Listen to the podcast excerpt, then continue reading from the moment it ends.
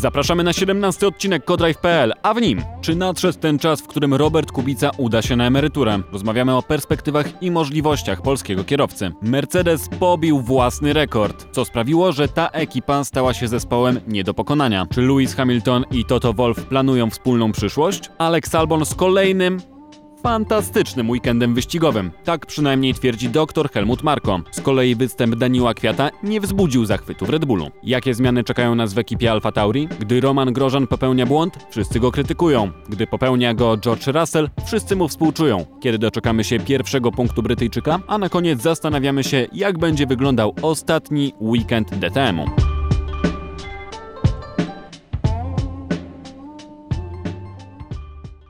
Dzień dobry wszystkim po raz kolejny Kodrive.pl, Aldona Marciniak, Cezary Gutowski i Jasiek Olejniczak. Zaczynamy od tematu dla nas najciekawszego z naszej polskiej perspektywy, bo chodzi o Roberta Kubicę, któremu świat się zaczyna rozjaśniać, albo raczej przyszłość zaczyna się trochę klarować. Wiemy, że nie będzie to Formuła 1 Alfa Romeo podała, że Antonio Giovinazzi i Kimi Raikkonen zostają w przyszłym roku, więc to e, kiedy Robert mówił, że nigdy nie mów nigdy, zaczyna nam e, teraz się rozjaśniać i wiemy, że nie będzie to Formuła 1. Myślę, że warto rozłożyć ten temat na czynniki pierwsze i zacząć od timeline'u, czyli faktycznie kilka tygodni temu Robert mówi w wywiadzie, że wpytano Formułę 1, że wcale nie jest powiedziane, że do Formuły 1 nie wróci, że nie znajdzie się na prostej startowej i nagle mamy taką sekwencję wydarzeń. Najpierw, i to jest bardzo ważne, Alfa Romeo potwierdza, że zostaje z Sauberem przynajmniej do końca przyszłego roku. To jest kluczowe, bo to o to tak naprawdę moim zdaniem rozbijało się to, czy Robert będzie miał szansę na fotel w Alfie Romeo, czy nie.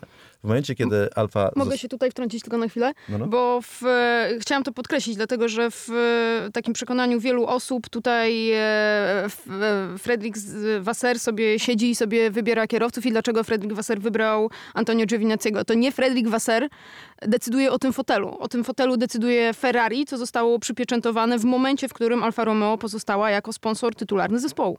Tak jest, zostaje jako sponsor tytularny, który wnosi no, jakby większy rząd, rząd wielkości pieniędzy, to jest kilkadziesiąt milionów e, euro, mówi się coś między 30 a 50. Wydaje mi się, że kwota 50-60 milionów euro to jest e, bardziej bliska tego, plus oczywiście jeszcze w tym wszystkim są zawarte silniki Ferrari, no bo przecież e, Sauber od wielu lat, no może z drobnymi przerwami, ale generalnie jest takim wiernym klientem Ferrari, więc tutaj już ten fotel jest od razu wyjęty, dlatego że Alfa Romeo. A drugi aspekt tej umowy wygląda tak, że po prostu dzięki Alfie Romeo Sauber dostaje duży zastrzeżenie gotówki większy niż dostaje od naszego sponsora i to znacząco, a tutaj jakby jest jednak opcja stawiania na Kimiego Raikkonena. Kimi, który jest wielkim nazwiskiem, który jest mega dobrym kierowcą, teraz ostatnio znowu w ostatnim wyścigu powiedział, że ciągle to ma, jeśli chodzi o ten jego dryg wyścigowy. W kwalifikacjach moim zdaniem już nigdy nie odzyska tej ostrości, jaką miał kiedyś i, i no, uważam, że fakt, że Alfa Romeo regularnie przegrywają z George'em Russellem, y, to są y, no, wpadki kierowców Alfa Romeo i wielka, wielka jazda George'a Russella. Niestety tylko w sobotę. E, to się tylko e, w, o to rozbija. Natomiast w trybie wyścigowym Kimi Raikkonen, no to jest po prostu cały czas gwiazda i kultowy kierowca, więc tutaj, e, no i też Fredrik Wasser bardzo go, bardzo go lubi, więc w tym momencie Alfa Romeo, czy Sauber bardziej, może sobie pozwolić na to, żeby obstawić tego kierowcę, zamiast jednak szukać kierowcy, który zaproponuje im jakiś rodzaj przetrwania, tak? I tym kierowcą jest Robert. Tutaj jeszcze raz ujmijmy, to nie chodzi o to, jak to jeździ. Tu chodzi o kwestie takie polityczne, o kwestie układowe, o kwestie wizerunkowe, to jest bardzo ważne. W tym momencie momencie e, Saber, jakby mając to poparcie Alfa Romeo, dostaje pełną swobodę, żeby, żeby obsadzić e, te fotele, no, znaczy jeden fotel tak naprawdę, Kimim Raikkonenem. I to jest ten moment, kiedy tak kilka dni potem Robert właśnie wychodzi z tymi wypowiedziami. A jak w tym wszystkim tak e, w tym momencie, co, co Orlen zrobi tak naprawdę w tym całym świecie? No bo weszli do Formuły 1 z jakichś powodów. Teraz dwóch kierowców jest ponownie obsadzonych i co, Robert znowu będzie gdzieś teoretycznie miał szansę być angażowany jako kierowca rezerwowy czy, czy testowy? Nie no, myślę, że tutaj to to nie, nie, jest żaden problem, tylko pytanie, czy Robertowi będzie chciał znowu jeździć w roli kierowcy rezerwowego, czy, czy, czy symulatora, czyli siedzieć wszystkie weekendy wyścigowe w symulatorze, potem ewentualnie wracać na tor, czy być na torze jako kierowca rezerwowy w Formuły 1, kiedy de facto no, to, jest po prostu bardzo męczące i, i no, w tym roku okazało się mało przydatne, tak? No bo yy, no, ostatnio były te trzy wjazdy w treningach, byłoby pewnie więcej, gdyby, gdyby nie COVID, yy, ale te nadzieje związane z tym, że wróci na fotel wyścigowy, one zawsze przyciszane przez Roberta, ale jednak one były i nagle one umierają, no i rodzi się takie pytanie, czy jest sens się dalej w to pchać w momencie, kiedy moim zdaniem Robert został potraktowany, no tak może nie pernoga, no ale nieadekwatnie do tego, co ma do zaoferowania e, w tej ekipie. E, jestem co do tego przekonany. No tak, ale też z drugiej strony, wiesz, być w padoku Formuły 1 to zawsze być w padoku Formuły 1, a problem polega na tym, że tak naprawdę mm, alternatywa jest w tym momencie bardzo kiepska dla Roberta, bo po prostu, jakkolwiek głupio by to nie brzmiało, nie ma serii wyścigowej, do której on mógłby się udać, żeby połączyć tam i wyzwanie sportowe, i frajdę z jazdy, i typ maszyny, którą będzie jeździł, bo albo mamy fajne samochody i to są e, prototypy, które się ścigają w wyścigach długodystansowych, no ale właśnie, to są wyścigi długodystansowe, kompletnie inne jeżdżenie, no, kompletnie inna filozofia. E, albo mamy wyścigi sprinterskie, no ale tam się ścigamy z kolei samochodami, które kompletnie nie, e, no, nie są prestiżowe, nie, nie, nie dają tej frajdy z jazdy i też no, byłaby to spora degradacja. To skoro o tych alternatywach e, mówimy, to sam Robert w kwestii DTM-u mówi w ten sposób. Dołączyłem do DTM z powodu samochodów typu Class 1, tego jakie dają wyczucie, ich możliwości i tego co te auta potrafią dać kierowcy. Jeśli więc chodzi o przyszłoroczny DTM, nie jestem przekonany, czy będę brał udział w tych mistrzostwach. Szczerze mówiąc nie wiem, co w ogóle będę robił. Czyli, że DTM wydaje się być raczej niekoniecznie dobrą perspektywą dla Roberta. Wydaje mi się, że jeśli Robert się zdecyduje na DTM, to naprawdę musi to być jakiś złoty plan, i, bo to będzie dla niego w pewnym sensie poświęcenie, bo to jest, mm. co tu dużo mówić, to jest męczarnia z punktu widzenia kierowcy. On tam poszedł, żeby jeździć tymi konkretnymi samochodami, więc jednym z przejawów tego wielkiego pecha cholernego, że tak to mówimy, bo to jest naprawdę już irytujące, jest to, że DTM po jednym roku startów Roberta zmienia samochody z Class 1, które są bardzo szybkimi, topowymi prototypami, na samochody typu GT. Tak jak ostatnio mówiliśmy, z ABS-em, e, z kontrolą trakcji, akcji. Że nie można startować nawet z miejsca, no to to jest, co tu dużo mówić, no to jest takie przedszkole trochę wyścigowe z punktu widzenia byłego kierowcy Formuły 1 czy kierowcy DTM-u. To jest wiele, wiele poziomów niżej, więc no jednym z tych elementów, no jednak pecha Roberta w jego karierze, to jest to, że akurat w tym momencie przytrafia się COVID i tak jak Robert miałby zupełnie bezpieczne miejsce e, w DTM-ie, e, prawdopodobnie by porzucił ten zespół i po prostu poszedł lepszą opcją do ekipy, bo miał opcję też, żeby startować w innych ekipach lepiej zorganizowanych i ten pierwszy sezon, on musi być trudny, więc niezależnie od tego, czy to była tak naprawdę wina słabej bardzo organizacji ekipy, świeżej w DTM-ie, bo taka była prawda, czy bardziej kierowcy, co każdy powinien oczekiwać i oczekuje w tej kategorii, bo to ciężka kategoria, bo to nawet kierowcy z Formuły 1 zawsze mają problemy. No tak czy inaczej ten pierwszy sezon przebiegał tak naprawdę zgodnie ze schematem, który w DTM jest znany, niezależnie od przyczyny. No i potem miałby ten drugi, trzeci sezon na to, żeby znaleźć lepsze auto na przykład, czy lepszą ekipę po prostu, żeby jeszcze wejść ten rytm wyścigowy, aczkolwiek moim zdaniem rytmu akurat temu nie brakuje. Jeśli chodzi o czystą jazdę, to spisywał się w tym sezonie doskonale. Jeszcze jest e, jeden weekend do przejechania i wszystko byłoby cace, niezależnie od tego, co tam się wydarzyło w Formule 1. A teraz e, nie dość, że w Formule 1 prysła ta opcja na fotel wyścigowy, to jeszcze w DTM nie ma czym jeździć i jest to masakra. A DTM nie będzie opcją przyszłościową to w takim względzie, że ok, teraz wchodzi GT3 jest seria, tak jak tydzień temu rozmawialiśmy, która się schyla ku trochę upadkowi, ale myślicie, że organizatorzy nie będą walczyli o to, żeby jednak przywrócić DTM-owi jakieś, e, jakąś świetność i e, Robert nie mógłby brać udziału w tym? Ale to jest długa perspektywa. To nie jest. Y, oczywiście można mieć nadzieję, że teraz to, co się dzieje z DTM-em, to jest taka e, forma schowania się tego, tego motyla w poczwarkę i, i, i, czekamy, jak ta, jak ta dżdżownica na jakieś lepsze czasy. Natomiast y, to, jest, to jest perspektywa odległa. To nie jest coś, czym można, czym można się kierować teraz, y, podejmując te decyzje. No nie, podajcie mi jakieś nazwisko znanego piłkarza bardzo ze znanej drużyny, bo potrzebuję do paraleli. Messi. Messi. Barcelona. Barcelona, tak. To tutaj powiedzieć Messiemu, żeby słuchaj, no co prawda zawijamy klub, bo mamy kryzys, ale pograsz sobie w polskiej ekstrakasie przez parę sezonów i być może za 5-6 lat znowu będzie ta wielka Barcelona, więc po prostu idź sobie Leo tak i, i pograj tutaj w, na polskich boiskach, na pewno będzie dobrze. To jest mniej więcej takie, y, taki wybór.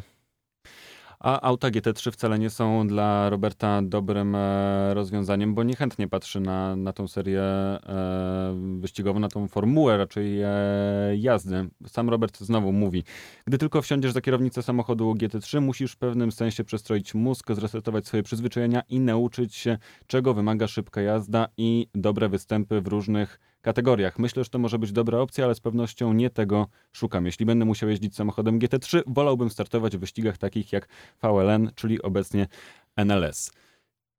I co? Czyli, że tak naprawdę GT3 też jest odstawką i nawet te wyścigi po Nordschleife, bo trzeba wytłumaczyć, że NLS to jest seria, która się ściga właśnie po północnej pętli, nie są dla Roberta zbytnio atrakcyjną przygodą. No, jazda tymi samochodami nie, natomiast jest jedna kategoria, która jest dla niego mm, atrakcyjna i to byłby wybór taki bardzo, bardzo dla siebie, dla własnej satysfakcji, dla własnej frajdy, no ale z punktu widzenia kibiców to jest koniec międzynarodowej kariery, bo teraz to NLS, czyli Nürburgring Langstrecken Serie, to jest kategoria wyścigów długodystansowych, y, które się odbywają tylko i wyłącznie na jednym torze, na Nordschleife, najniebezpieczniejszy tor świata, legendarny, wspaniały, ciężki, ale w samochodach GT, czyli w samochodach bardzo wolnych, czyli e, jakby starty w autach, którymi Robert nie chce tak naprawdę się ścigać jeszcze na tym etapie kariery, Robert e, rekompensowałby wielkim wyzwaniem tego toru i generalnie wyścigów, bo tam się ściga wszystko. Tam można jechać nawet Renault Clio e, Sport. Świetne samo swoją drogą, hmm. ale nie to samo, co, co samochody GT3. Czyli w, wspawasz klatkę, idziesz w tym samym wyścigu, co Robert Kubica i inni znani kierowcy w samochodach o wiele, mm, o wiele szybszych. Więc Robert na to patrzy z punktu widzenia takiej frajdy i wyzwania sportowego. Więc jak mamy mieć najmożniej, najwolniejsze możliwe auto, bo ciężko jest wyrwać samochód z tej kategorii, z której chcemy, no to niech to będzie chociaż na tym torze. Na tym torze, który, no co tu dużo mówić, on jest bardzo niebezpieczny, tak, i jest bardzo, bardzo trudny. Tak więc, y, no, no taka opcja, mówię, pod Roberta, ale opcja co tu dużo mówić, nie pod kibica, tak? Nie Takie pod tego kibica. emerytury trochę. Tak, dokładnie. To jest rodzaj takiej wyścigowej emerytury. Moim zdaniem, jeżeli Robert pójdzie w tym kierunku, to się nie zadowoli startami. To jest różnie, ale około 9 wyścigów w sezonie. Nie zadowoli się moim zdaniem startami tylko w tej kategorii. Moim zdaniem, on może teraz tego nie mówić, ani nawet o tym nie myśleć. Z tym będzie się wiązała jakaś forma startów okazjonalnych w innych wyścigach. Być może nawet w rajdach. Natomiast w, tym cytacie w ogóle, pierwsze, bo ty nie przytoczyłeś bardzo ciekawe pierwsze zdanie, chciałem tylko rozłożyć na czynniki pierwsze w ramach tego, jakie są w ogóle wyścigi, tak anegdotycznie. Mówi, od 2003 roku, gdy zaczynałem ściganie Formuły 3, spędziłem życie za kierownicą bolidów z dużym dociskiem aerodynamicznym. Widzicie, to jakiś e, haczyk? Hmm. Brak docisku.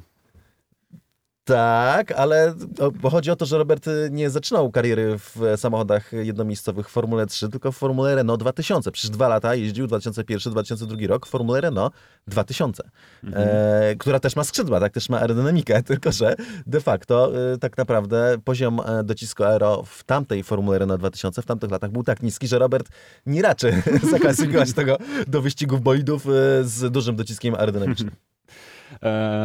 E, Przejdźmy do następnej opcji, która się gdzieś wyłania na horyzoncie, czyli że wyścigi długodystansowe w prototypach, czyli coś, co by tej emerytury jeszcze E, nie, nie wysyłałoby Roberta na tę emeryturę. E, I sam o Le Mans Robert mówi w ten sposób. Nie wykluczałbym tego. Z pewnością Le Mans to historyczny wyścig długodystansowy, a prototypy to najlepsze kategorie oferujące bardzo wymagające wyścigi oraz dają kierowcy bardzo dobre możliwości miłe do znania. Testowałem maszynę LMP2, a także samochód LMP1, który był całkiem fajny do jazdy i zapewne jeśli zobaczycie mnie w Le Mans, celem będzie start w prototypie, a nie samochodem typu GT. Ale tutaj są jakieś opcje faktyczne? Czy to jest tylko takie rozważanie, że chciałbym pojechać tam i w tej, w tej konkretnej kategorii jeździć, ale w tej chwili to jest bardziej marzenie, które nie ma za bardzo przełożenia na to, że może stać się rzeczywistością. Cezary, przede wszystkim ty byłeś na testach e, Roberta w prototypach, bo one miały miejsce po e, jego karierze rajdowej, a przed powrotem do Formuły 1. Jak to wtedy wyglądało? No, było to dość interesujące. Były to testy i jawne, i tajne. Najpierw byłem w Bahrajnie na testach z zespołem Bajkole, z LMP1. Eee, I Robert zrobił bardzo dobre wrażenie, w sensie, że w zasadzie pierwszy raz jeżdżąc tym samochodem, który był bardzo trudny w prowadzeniu, bo to nie było zbyt dobre auto, bardzo ciężkie, bardzo zdradliwe, Robert uzyskał lepsze czasy niż podczas, podczas całego weekendu kierowcy regularni, którzy znali ten samochód przez cały sezon. Eee, to na dzień dobry, to, to a propos tego, że Robert już tego nie ma, nie prędkości opon. Nowe opony, nowe auto, bardzo trudne i, i od razu był szybszy, no ale to powiedzmy jeden z tych elementów prawda, do, do dyskusji. Mm, Potem był oczywiście ten nieudany, ten fail tak naprawdę, bo Robert miał startować w Le Mans, miał, jechać WEG z Bajkolesem, ale ponieważ Bajkoles nie przygotował nawet samochodu na pierwsze testy przedsezonowe, Robert się z tego projektu wycofał z dnia na dzień, bardzo słusznie. E, to było na Monzie, się zresztą wszystko działo, tam też akurat miałem przyjemność być, natomiast byłem też na teście innym na Monzie i to był de facto test tajny, e, taki półtajny powiedzmy, kiedy jechał z zespołem SMP i to był samochód y, kategorii LMP2. E, czy niżej od LMP1, ale co do zasady mega fajny, bardzo szybki prototyp. E, I moim zdaniem, z tego co słyszałem, to tak naprawdę to, to był prototyp LMP2, w którym y, SMP szykowało się do debiutu w LMP1, tak, żeby wejść po prostu do tej wyższej kategorii. To był taki test, oni potrzebowali Roberta, żeby im pomógł w wielu rzeczach, referencyjnie jeżdżąc tym samochodem, po prostu w przygotowaniach do większego projektu. To, to tak w ogóle y, przy okazji. Z tego, co, co, co mi się wydaje, to Robert miał też opcję, żeby jeździć z nimi akurat, ale to powiedzmy, to, to u, u, uznajmy to tak anegdotycznie za moją spekulację o, y, na tej zasadzie. I ten test wyglądał bardzo, bardzo mm, interesująco. Jeśli chodzi o, zaś o same typy samochodów, bo przypuszczam, że część słuchaczy w ogóle nie, nie, nie może nie kojarzyć z LMP i tak dalej. LMP2 to są takie prototypy e, powiedzmy, że seryjne, czyli można kupić sobie nadwozie i silnik od danego producenta, od danych producentów, połączyć to, złożyć zespół obsługiwać. Są to mega dobre wyścigi i gdyby złożyć taką karierę, powiedzmy, zdroworozsądkową, czy nie na Roberta, od razu się ładujemy, prawda, niemal, niemal od razu do WRC, tam sezon WRC 2 jeździmy w WRC od razu w Mistrzostwach Świata, co było absolutnym szaleństwem, teoretycznie, a w praktyce Robert pokazał, że no, ma ogromną prędkość i że od razu jest na poziomie prędkości WRC, co było fenomenalne, no to jeżeli Robert by to rozegrał inaczej niż zazwyczaj i chciałby zrobić taki program, no tutaj najpierw sezon 2 w kategorii tam y, prototypów zwyczajnych, a potem startujemy w LMP1, no to w ten czas z całą pewnością jestem przekonany, że znalazłby tam miejsce z budżetem, bez budżetu, no z, z pocałowaniem ręki. To jest duża kategoria, jest tam dużo zespołów, e, Robert jest cały czas bardzo ceniony i szanowany w środowisku wyścigowym, jeden test i, i, i by tam siedział sobie w LMP2, tylko pytanie, czy Robert chciałby jeździć w LMP2, tak, no bo Robert, co to mówić, jest byłym kierowcą Formuły 1, jest byłym kierowcą WRC, e, no i jednak y, no, widzi siebie z całą pewnością w wyższych kategoriach. W LMP1 znacznie ciaśniej, tak naprawdę tylko jeden zespół fabryczny, Toyoty, e, no i powiedzmy kilka ekip, które próbują, natomiast duże zmiany e, się szykują generalnie, jeśli chodzi o wyścigi WEC i wyścigi prototypów i Olemą, typu klasa Hypercars, wejście e, producentów samochodowych, na przykład Peugeot, więc generalnie do ugrania w tej kategorii, jeśli pod kątem dłuższej przyszłości, dłużej, to jest dużo. Tylko wymaga to jakiegoś rodzaju cierpliwości, być może, nie wiem, podejścia takiego, że dobra, że przez ten jeden rok pojeżdżę w, tym, w tej ekipie, chociaż wolałbym w tamtej, ale dobra, pojeżdżę w tej i takiego, no powiedzmy, jakiejś większej cierpliwości i takiego planowania długoterminowego. Pytanie, czy Robert ma jeszcze na to siłę w ogóle, żeby się w to pchać, no bo opcja Le Mans i, i generalnie WEC w tym przypadku musiała być już opcją taką, że się tego trzymamy. Chyba, że nagle się stanie jak w DTM i uznają, że ten, że teraz w LMP2 będziemy się ścigać samochodami za rozsądną cenę, ale w LMP1 y, klasą średnią. No to w, ty, w tym momencie, no patrząc co się stało w DTM-ie, wszystko jest w tym momencie moim zdaniem możliwe.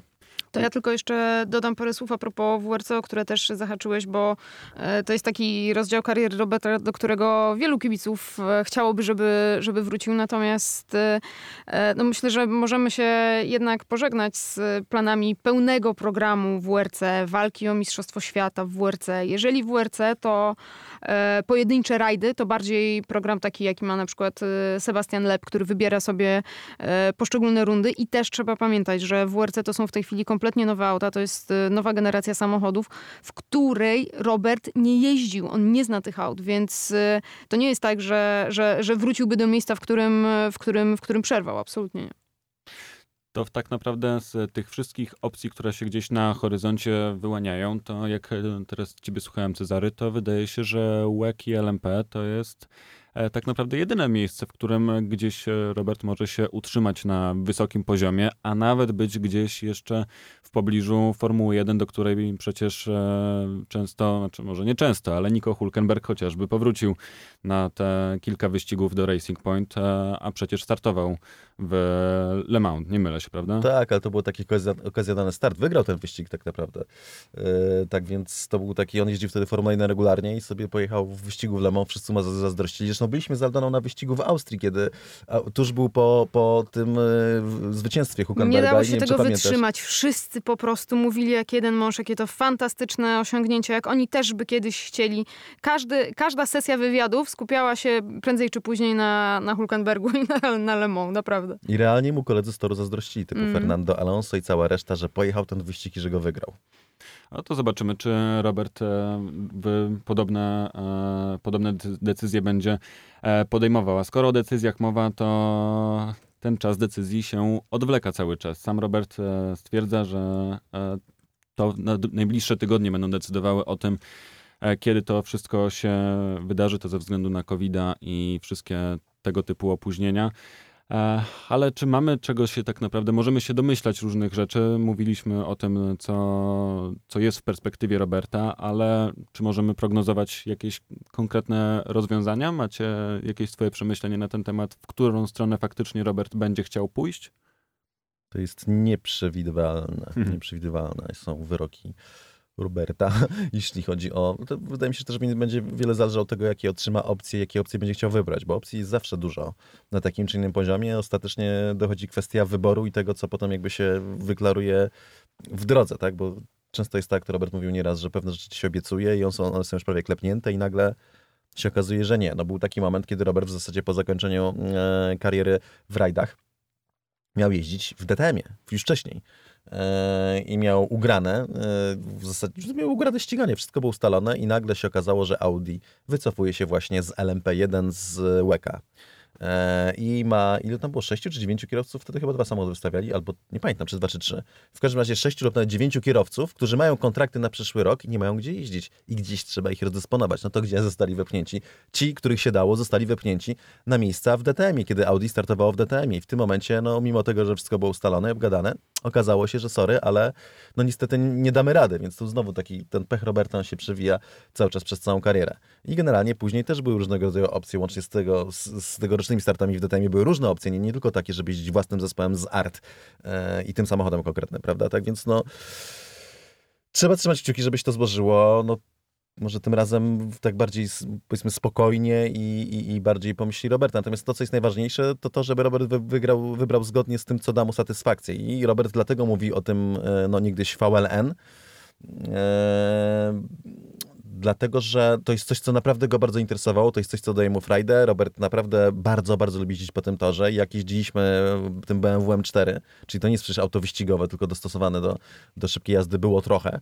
E, te, te, te dwa kółka na Nordschleife, no to jakby no widać było, że to jest coś, co naprawdę, co go bardzo, bardzo wciąga, tak, co mu się bardzo podoba, więc w tym momencie no, też to będzie wybór taki pro, pro Robertowy, tak? Czy, czy zejście tak naprawdę z tej y, wielkiej areny motorsportu i zejście do kategorii, która jest owszem kultowa i, i, i, taka bardzo szanowana w środowisku wyścigowym, no ale jednak, no co tu dużo mówić, taka no, półamatorska w, w, w, dużej mierze.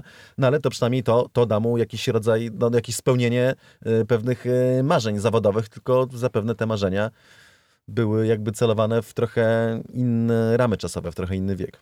Nadchodzące tygodnie będą kluczowe, jeśli chodzi o zrozumienie, jakie są możliwości. Z pewnością mam w głowie coś, co chciałbym robić. Pozostaje pytanie, czy będzie to możliwe, czy nie, a potem zrobimy dalsze kroki. Tak Robert podsumowuje to wszystko, o czym rozmawialiśmy i wydaje mi się, że nic więcej w tym temacie do dodania nie mamy, poza tym, że trzeba po prostu dalej czekać. Zostawmy Roberta Kubicę w tym momencie i wróćmy na tory Formuły 1, konkretnie na Imole, na której Mercedes zdobył siódme mistrzostwo z, e, konstruktorów.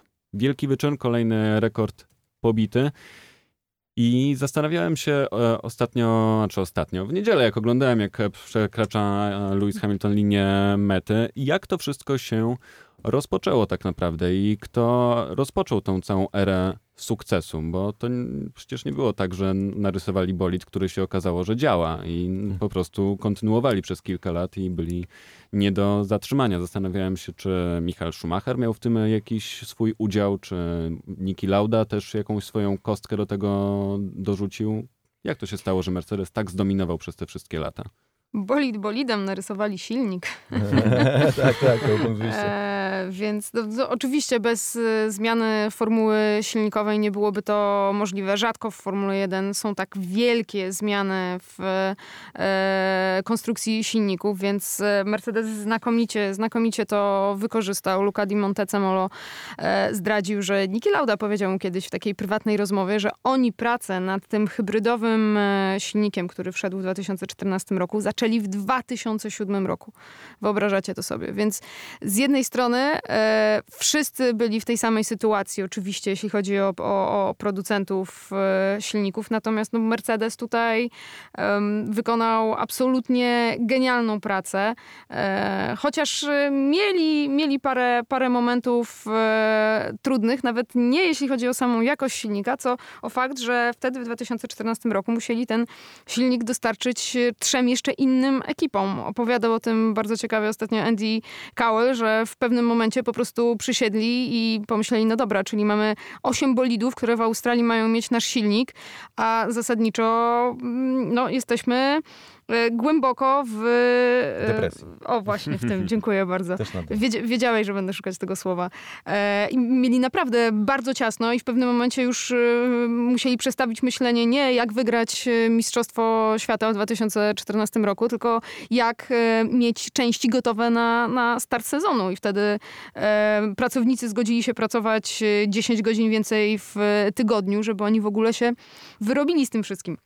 Wyrobili się, jak wiemy, w, fantastycznie. Zresztą e, zespoły, które korzystały z ich e, silników wtedy na początku też, no, start tej ery hybrydowej miały doskonały. Wystarczy przypomnieć, że Williams przecież był wtedy trzeci w Mistrzostwach Świata konstruktorów. E, no i potem udało się przez kolejne lata tę przewagę utrzymać, tak głównie z powodu e, reguł, które wtedy panowały dotyczące, dotyczących e, zmian w silniku. Wtedy obowiązywał system tokenów. Można było wykorzystać tylko określoną ich e, liczbę. Te tokeny to były przydzielane każdej części silnika. Silnik był podzielony na 42 części, każda od, warta od jednego do trzech tokenów. No i była określona liczba tokenów, które można było wykorzystać. Więc nie dość, że zaczęli doskonale, to jeszcze potem przepisy, które obowiązywały obowiązywały przez kilka lat, bo to z tego systemu zrezygnowano od 2017 roku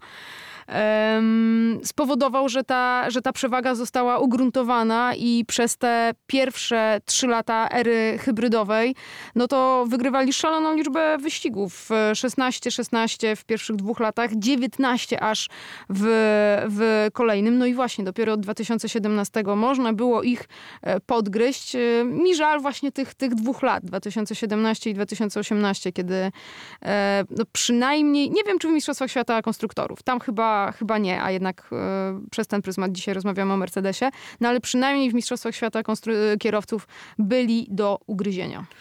No ale pewne rzeczy nie zagrały. Jedna rzecz taka, to pochwalę się, a co?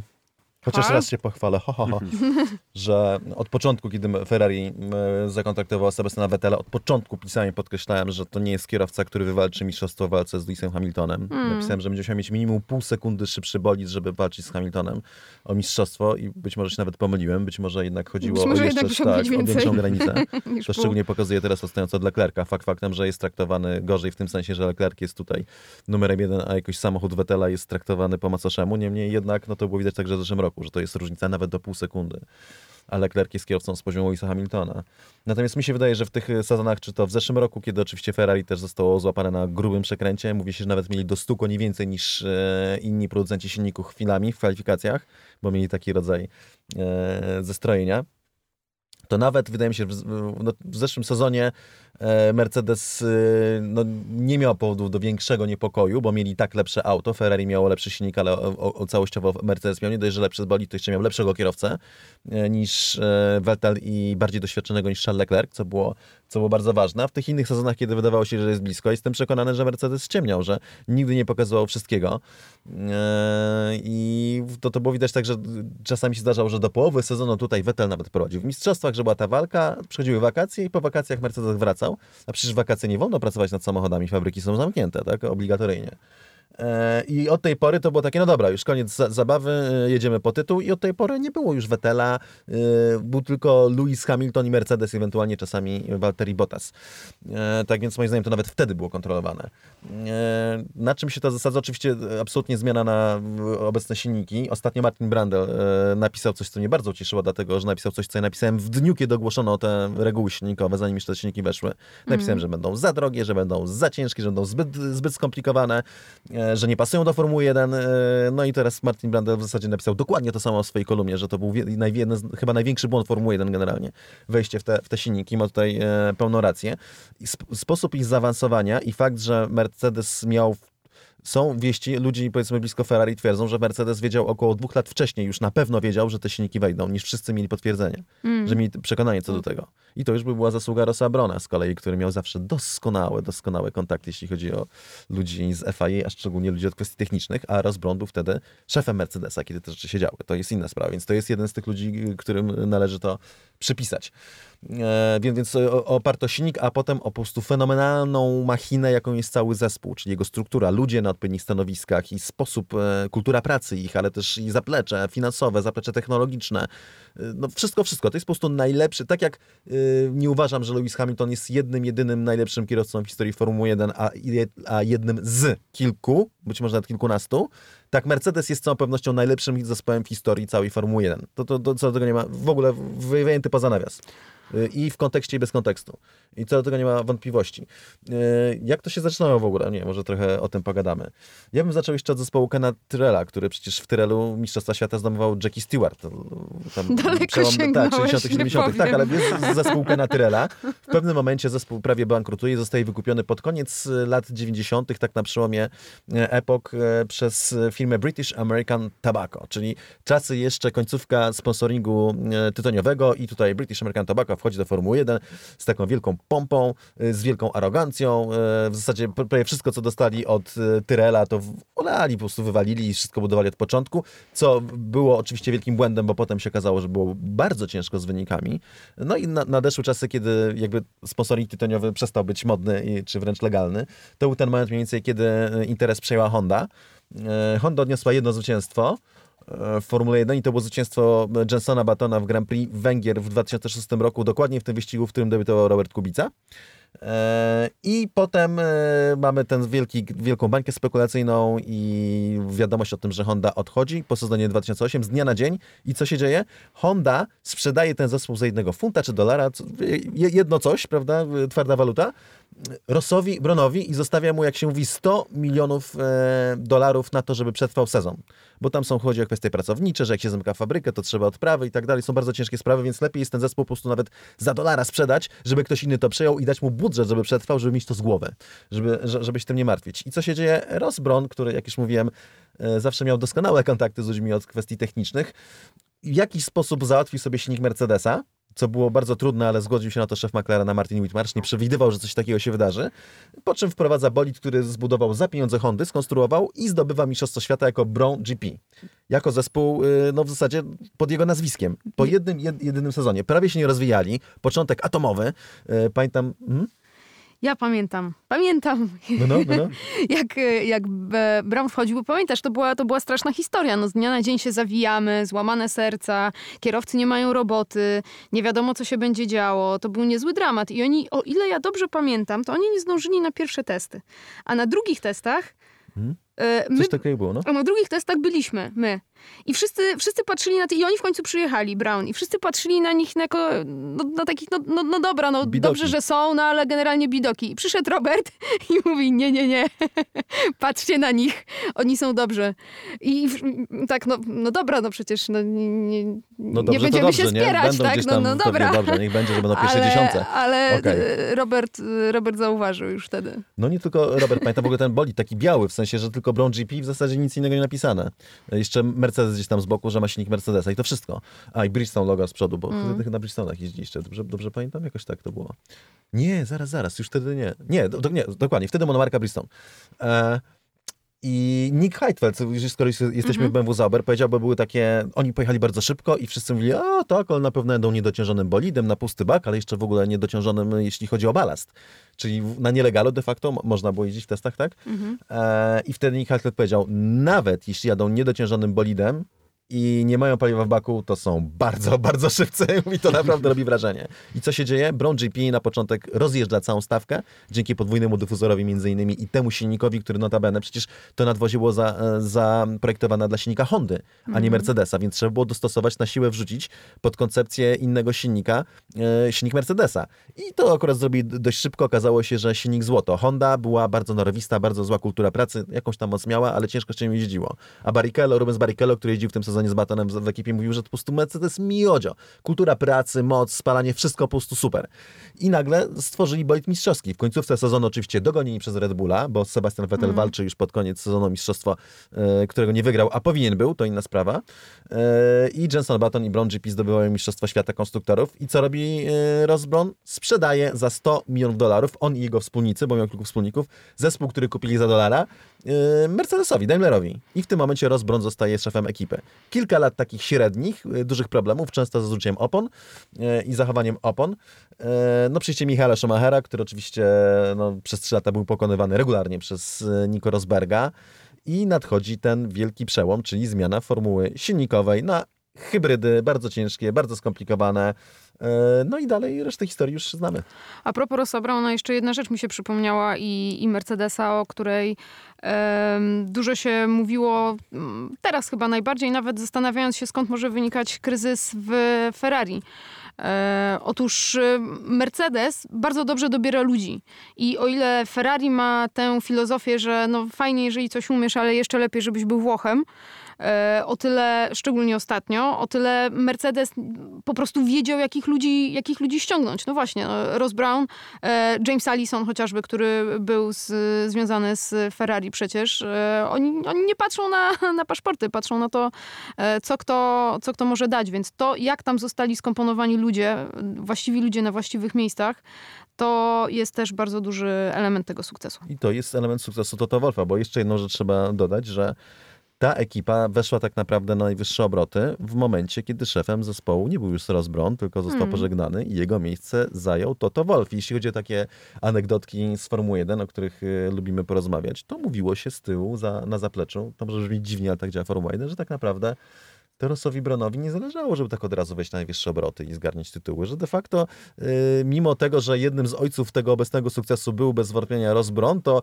jeśli chodzi o brak takich spektakularnych sukcesów yy, na początku Mercedesa, to ponoć tam rozwiedział, że od razu się nie wykłada wszystkiego na stół, tylko że to mhm. raczej trzeba trochę tak Y, no, czasami da się przyhamować, żeby, y, żeby to dojrzało, prawda, ten owoc. Tak samo zresztą to jest wytłumaczenie, dlaczego BMW Zauber nie walczyło o Mistrzostwo Świata z Robertem w 2008 roku, bo to by było za wcześnie dla całej ekipy. Bo wówczas BMW, zdobywając mistrzostwo, by się wycofało, no i zespół nie miałby dalej przyszłości.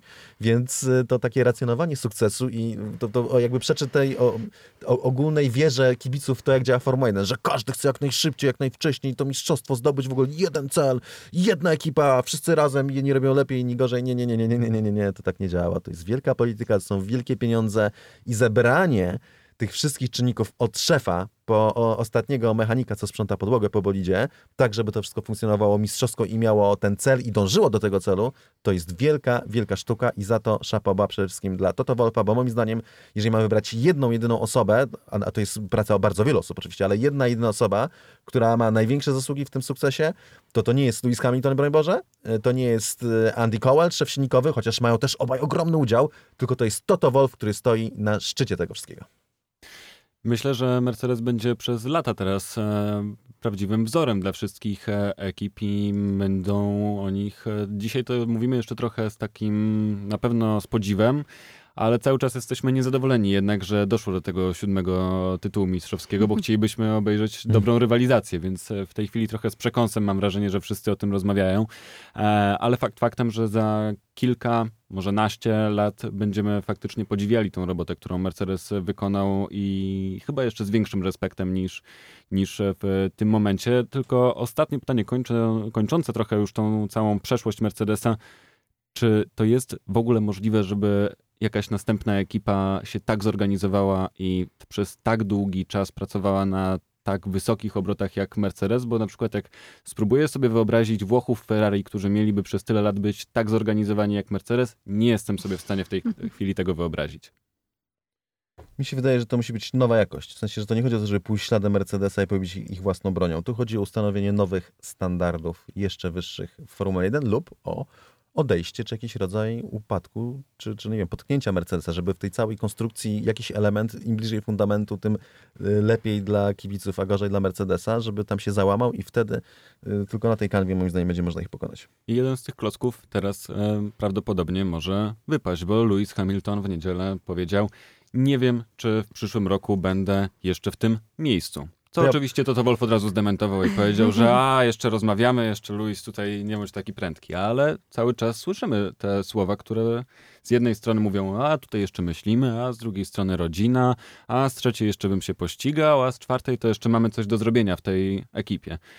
I o co to chodzi z tymi wszystkimi Słuchajcie, pustosłowami? To to teraz ja będę nas chwalić, Cezary. No, no, no. Po pierwsze, wydaje mi się, że coraz e, wyraźniej widać, że e, jest powiązana przyszłość Louisa Hamiltona z przyszłością Toto Wolfa i mówimy o tym od dawna. I wydaje mi się, że to, co teraz, czego teraz jesteśmy świadkami, to tylko dobitnie pokazuje. To to Wolf nie jest pewien, co będzie, co będzie robił, jak długo zostanie szuka, chce przyszykować swojego, swojego następcę.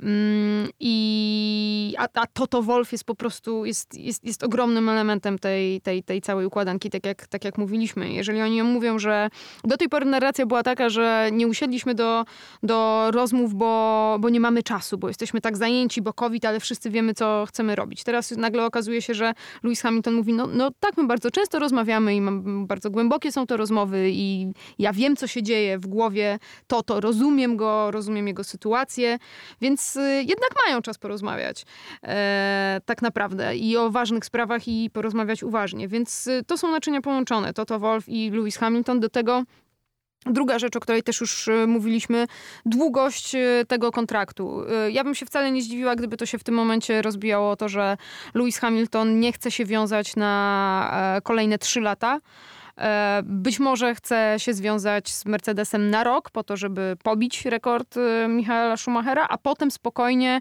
e, zastanowić się, co robić dalej, co oczywiście byłoby mm, nie w smak samemu Mercedesowi. Do tego dochodzi kwestia wynagrodzenia, więc niby wszyscy wiemy, co chcemy robić, ale tam jest jeszcze dużo rzeczy do ułożenia.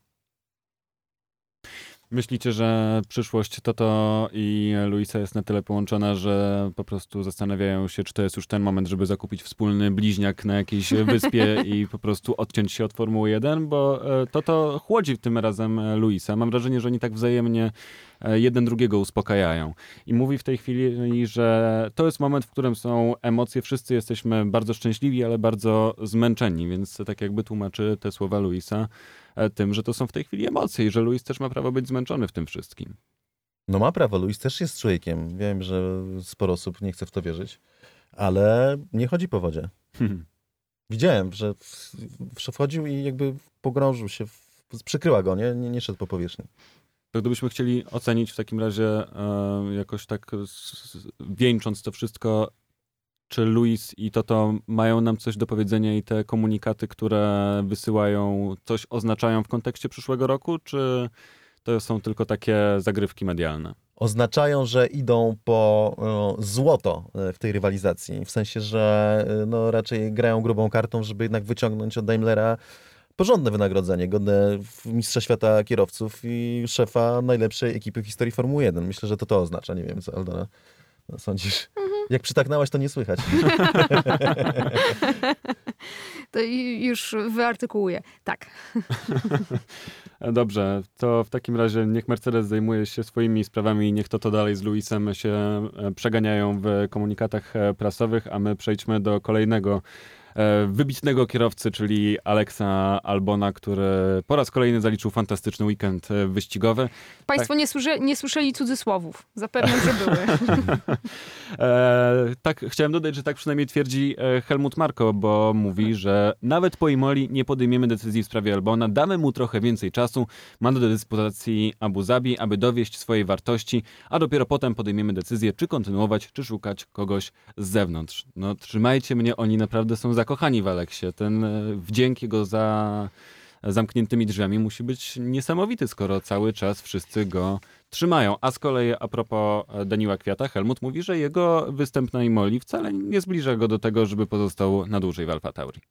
Mi to budzi takie horrorowe skojarzenia, w sensie, że widzę biedną rodzinę y, doktora Helmuta zamkniętą w piwnicy i, i biedną Gary Hallowell, żonę Christiana Hornera, szefa Red Bulla, która przykuta do koloryfera, czeka, aż y, jej ukochany, tam naokoło mafiozi z Tajlandii, z karabinami, piłą i obcęgami e, i ona czeka, aż w końcu przedłużą ten kontrakt z Aleksem Albonem. Zastanawiam się, czy się nie do płoku łatuły nie zgłosić, jak to by powiedział Woody z blok ekipy, bo, bo się bardzo boję o bezpieczeństwo rodzin e, szefów Red Bulla skoro takie rzeczy mówią, no tak, no, słuchajcie, e, tydzień temu raczyłam was statystyką, ile punktów zdobył Alex Albon od tego przełomowego podium w Toskanii, więc teraz mogę ją podtrzymać. Cztery wyścigi i jeden punkt.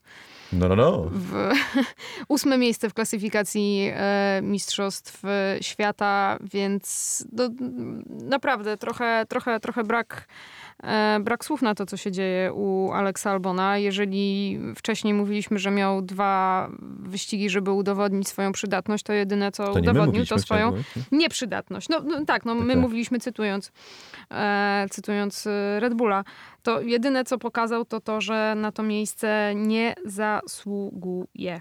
I co dostaje? Więcej czasu. Więcej czasu. Jeden, hmm. ale to, to pochwalę nas. Mówiliśmy, tak, nie tak dawno i nieraz, że to, nie, to się tak nie skończy, że jeżeli do tej pory oni nie uznali, że się nie nadaje i dają mu szansę, to znaczy, że jeszcze dalej będą dawać mu szansę, że jeden, jeden wyścig wystarczy, żeby ich przekonać na 17, że jednak się nadaje. Być może ten wyścig już nastąpi, właśnie to podium szczęśliwe, no bo trzeba będzie przyjąć, że jednak to podium ostatecznie, bo ja nie wiem, wiem czy ja do końca sezonu coś się zmieni. Jeszcze kwalifikacje na Imoli tylko 40 za Maxem Verstappenem. No tak, tak, tak, tak. To sukces.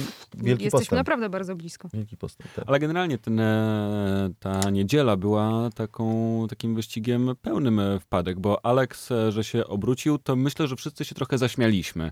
Jeszcze I... w sobotę się obrócił, dodam, w kwalifikacjach. Tak, więc na pewno Miał czas mieliśmy... skasowany w Q3 jeszcze. A to było bardzo krzywdzące i tylko dlatego 40 brakują.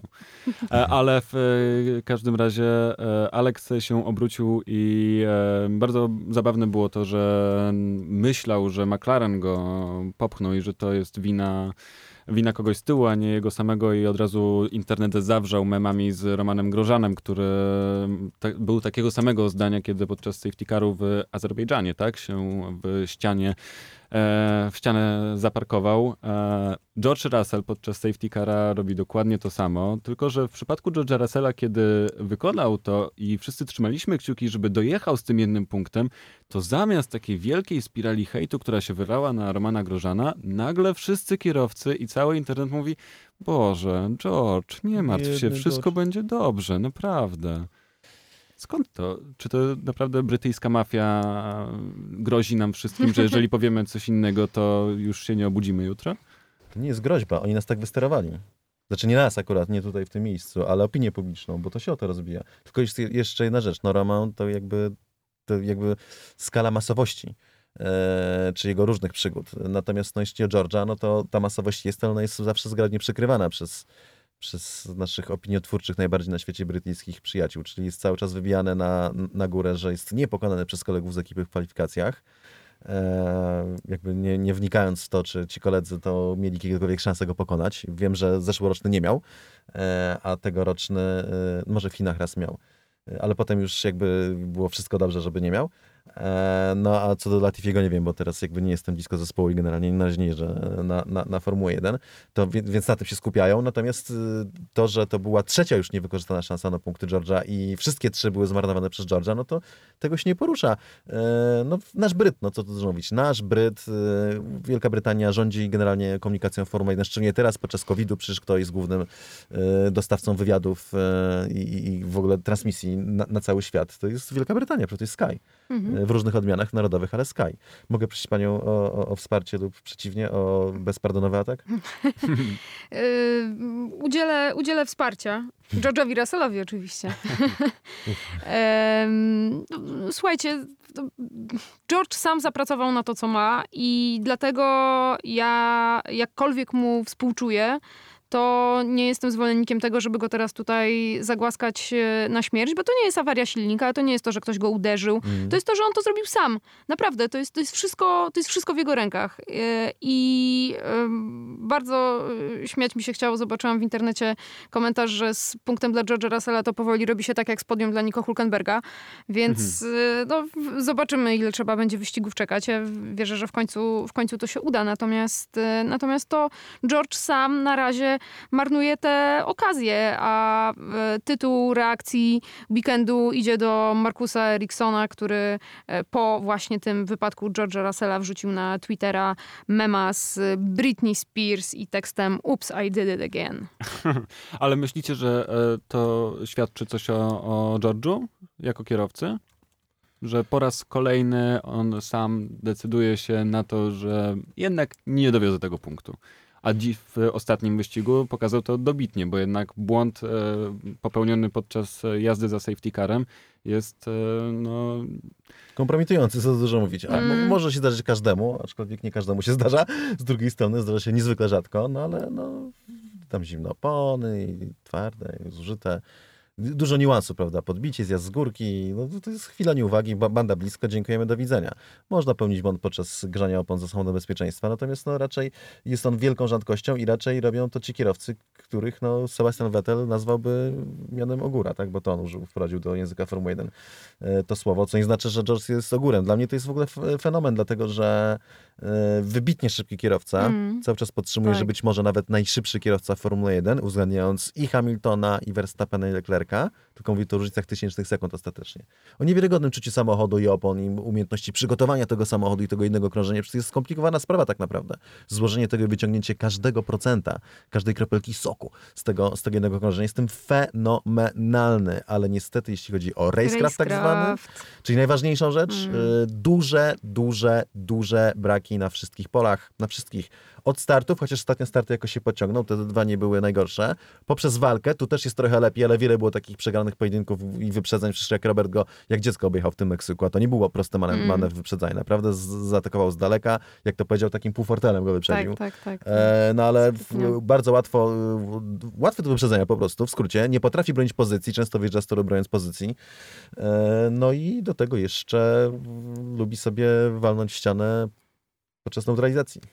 Może powinien trochę więcej czasu spędzić na jazdę w iRacing i startować z samego hmm. końca, żeby się nauczyć wyprzedzać wszystkich e, po drodze. Kończąc jeszcze, bo nie nawiązaliśmy do tego, co z e, kwiatem w Alfa Tauri. Powiedzieliśmy, że dr Helmut Marko tutaj wcale się nie przychyla do Rosjanina ze względu na to, że zajął dobrą pozycję e, na Imoli, więc e, co, Tsunoda? Słuchajcie, no, Kwiatowi to już nic nie pomoże.